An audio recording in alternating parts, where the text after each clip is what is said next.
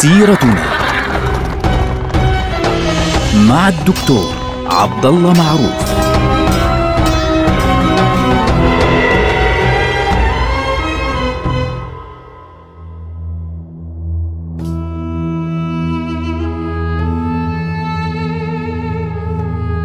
السلام عليكم ورحمة الله وبركاته. سيرتنا سيرة هذه الأمة العظيمة ونحن الآن في عهد السلطان القوي السلطان ياو السليم. السلطان ياو السليم جهز كل الأمور للاصطدام بالدولة الصفوية، الخطر الأكبر الذي كان يراه في وجه الدولة العثمانية بل في وجه أهل السنة بالكامل في ذلك الوقت.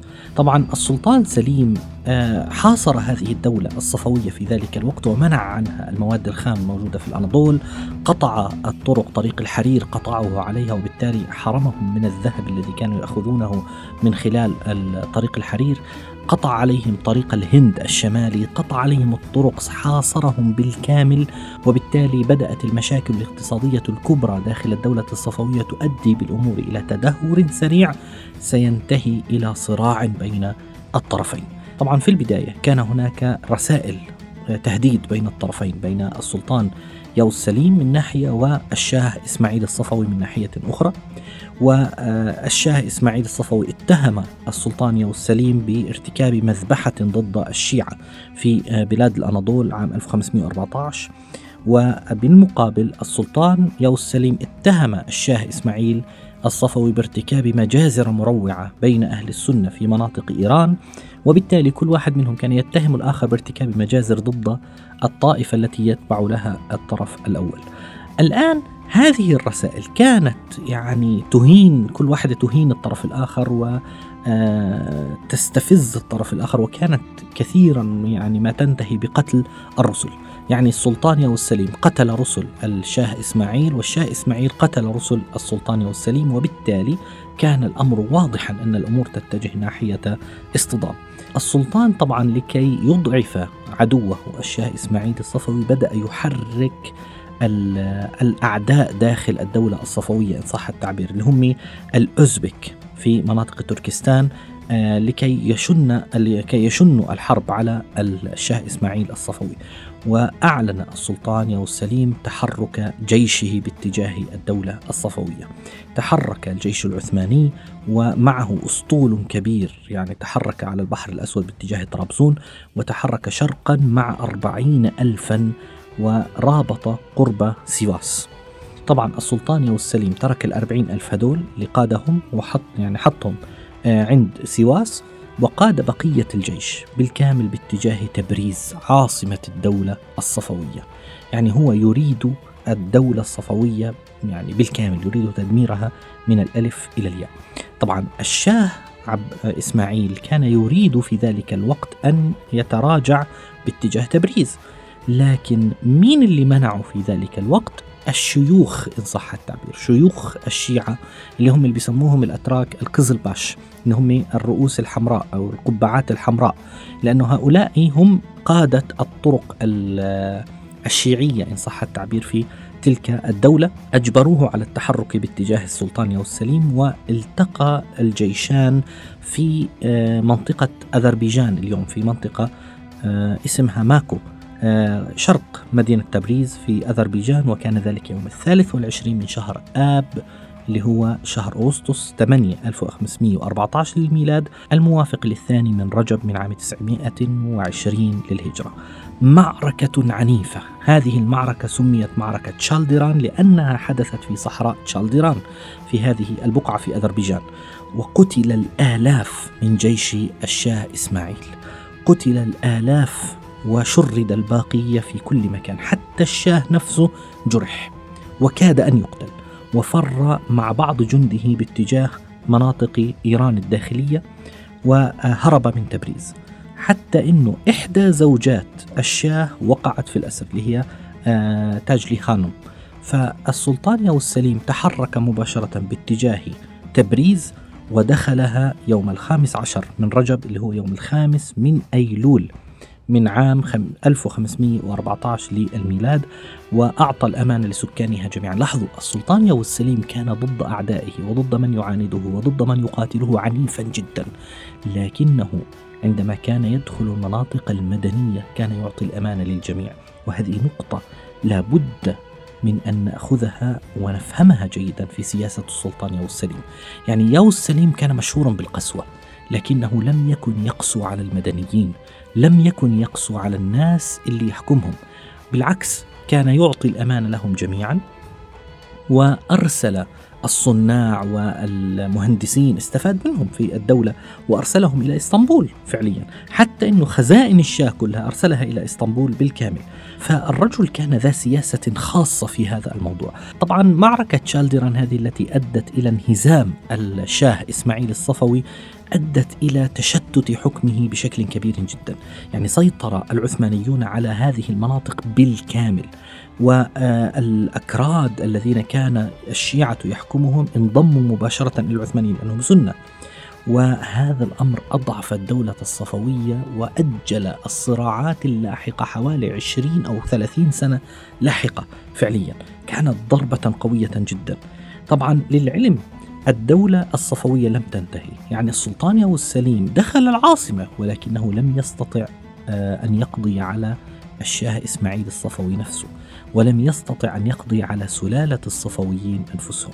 طبعا بعد أن انتهى السلطان السليم من التحرك والدخول إلى تبريز وترتيب أمورها نظم حملة مطاردة للشاه إسماعيل الصفوي. حاول أن يصل إلى كل مكان لكنه وصل إلى منطقة اسمها نهر آه، رس.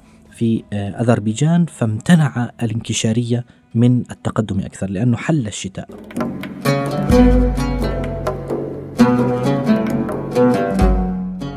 فبالتالي المؤونة صارت أضعف خاصة أنه من ناحية الغرب لما صار السلطان ياو السليم في تبريز واحتاج إلى المؤن من ناحية الغرب اللي تجي يعني من ناحية الأناضول ومن ناحية حلب فوجئ بأخبار بأنه السلطان المملوكي قانصول غوري قطع عليه الطريق في آه، حلب. قطع طريق المؤن فبالتالي نقصت المؤن. طبعا هذا الكلام سيكون له أثر كبير جدا بعد فترة قصيرة. فلذلك اضطر السلطان ياو السليم أن يعود باتجاه الأناضول ويقضي الشتاء في مدينة أماسيا. هذا الكلام جعل السلطان يؤجل تكملة صراعه مع الإيرانيين مع الصفويين إلى الربيع. فبدأ يتحرك باتجاه أرمينيا. في الربيع بدأ يتحرك باتجاه أرمينيا بلاد الكرج إلى آه، منطقة الجزيرة الفراتية وتحرك إلى العراق لكي يضم منطقة الجزيرة الفراتية وما ما يحدها فعليا من ناحية إيران باتجاه آه، الشرق إلى الدولة العثمانية. فعلا في شهر الربيع عام 1515 وصل السلطان مرة أخرى إلى إيران فدخل أذربيجان مرة أخرى. ودخل أريفان اللي هي عاصمة أرمينيا وتحرك باتجاه العراق وأرسل أحد قادته اللي هو اسمه إدريس البدليسي ليثيروا الأمراء الأكراد في منطقة كردستان شمال العراق على الشاه. وفعلا هذا الأمر هو الذي حدث. الأكراد هناك ثاروا على الشاه وانضموا إلى الدولة العثمانية. وبالتالي بدأت المدن تثور واحدة تلو الأخرى وتدخل مع الدولة العثمانية وتعلن طاعتها للدولة العثمانية. فثارت ديار بكر ثارت آه، بالو ثارت ميافرقين وحتى وصلوا إلى أربيل ثارت أربيل وثارت كركوك. فتحرك السلطان وهو الأمور تشتعل هناك في هذه المناطق مناطق الأكراد ضد الدولة الصفوية فتمكن من فتح مجموعة من القلاع ومن المدن في منطقة مرعش على سبيل المثال ثم أعاد إلى إسطنبول وأكمل جيشه التحرك بداخل البلاد في آه، منطقة إيران وفي منطقة العراق. في عام 1516 للميلاد 922 الهجرة سيطر العثمانيون على ديار بكر. وسيطروا على مدينة الرها المعروفة مدينة الرها مشهورة تكلمنا عنها في حلقة ماضية في عهد الحروب الصليبية. عندما تكلمنا عن السلطان آه، عماد الدين زنجي وفتح الرها واحد من أهم الفتوح بل هو أول فتح في الحرب ضد الفرنجة في أيام السلطان عماد الدين زنجي.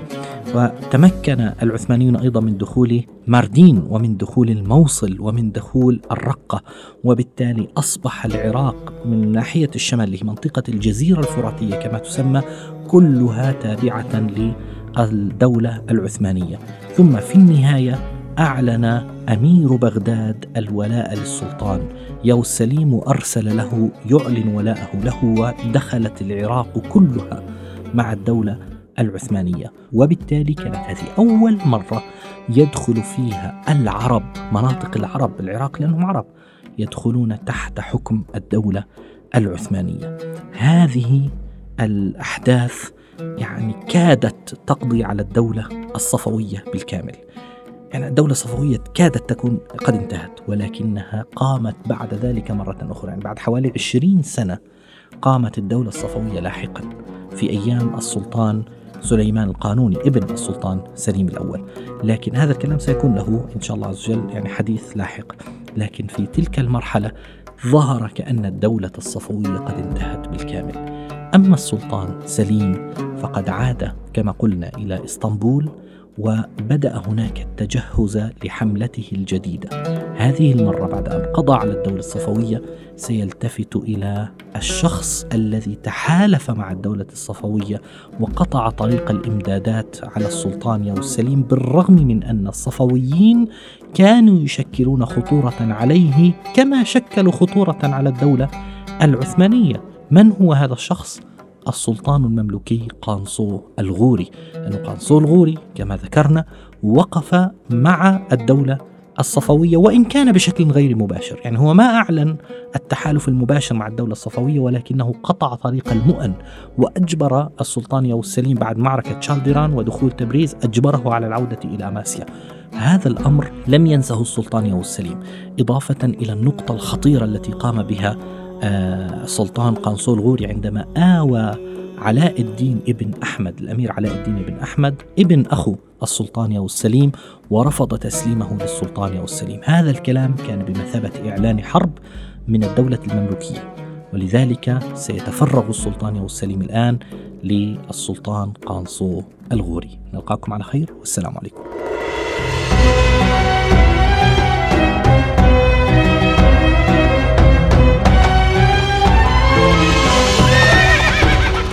سيرتنا مع الدكتور عبد الله معروف.